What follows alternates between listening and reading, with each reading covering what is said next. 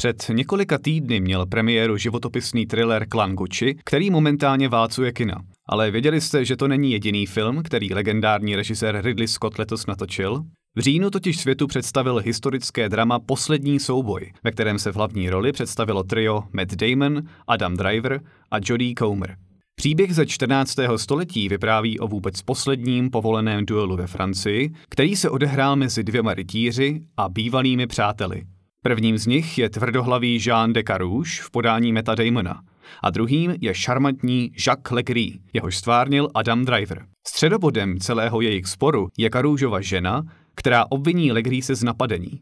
Ten však obvinění zásadně odmítá, tudíž jediný způsob, jak celý tento spor ukončit, je prostý. Souboj na život a na smrt mezi oběma muži. V první řadě byste neměli hodnotit knihu podle obalu. Jelikož se film odehrává v pozdním středověku a ještě k tomu se nazývá Poslední souboj, mnozí by si pomysleli, že ve snímku bude jen jedna krvavá bitva za druhou. To však není úplně pravda. Poslední souboj je totiž především jedna velká komorní a atmosférická konverzačka, ve které hrají primární roli dialogy a vztahy mezi třemi předními charaktery. Tedy ne snad, že by bitevní scény ve filmu zcela chyběly, když už k některé z nich dojde, tak na diváka čeká pěkně surová a drsná podívaná. Ale celkově onu hlavní zápletku spíše jen doplňují. Celý děj se točí především kolem jedné určité události, kterou vám tu však nebudu popisovat, protože, hej, spoilery.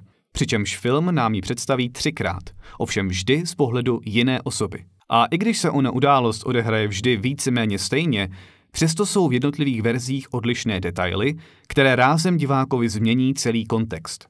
Všechno to ale do sebe pasuje moc hezky, čímž se mi i potvrdilo, že scénaristické duo Matt Damon a Ben Affleck, který ve filmu hraje také, umí opravdu dobře psát.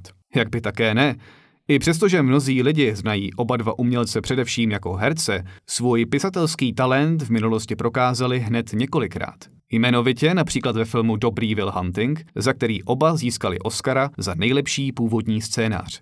Poslední souboj je ale i zároveň zajímavým nahlédnutím do běžného života žen ve středověku, které byly i přes své případně vysoké postavení stále jen považovány za majetek muže. I tak ale mají svou čest, kterou se budou snažit v rámci možností uhájit. Ne vždy to ale bohužel dopadne tak, jak by si sami představovali. Do určité míry je tudíž poslední souboj i feministickým filmem s odkazem na dnešní MeToo kampaň. Dosyta si ho ale užije jak ženské, tak i mužské publikum. Je možná trochu škoda, že poslední čtvrtina filmu přidá na plynu, čímž moc neumožňuje gradovat ono napětí z velkolepého finále, které si film krásně budoval během prezentace všech tří verzí příběhu. Kdyby si dala poslední část přeci jenom více na čas, samotný závěr by pak na diváka měl mnohem větší emoční efekt.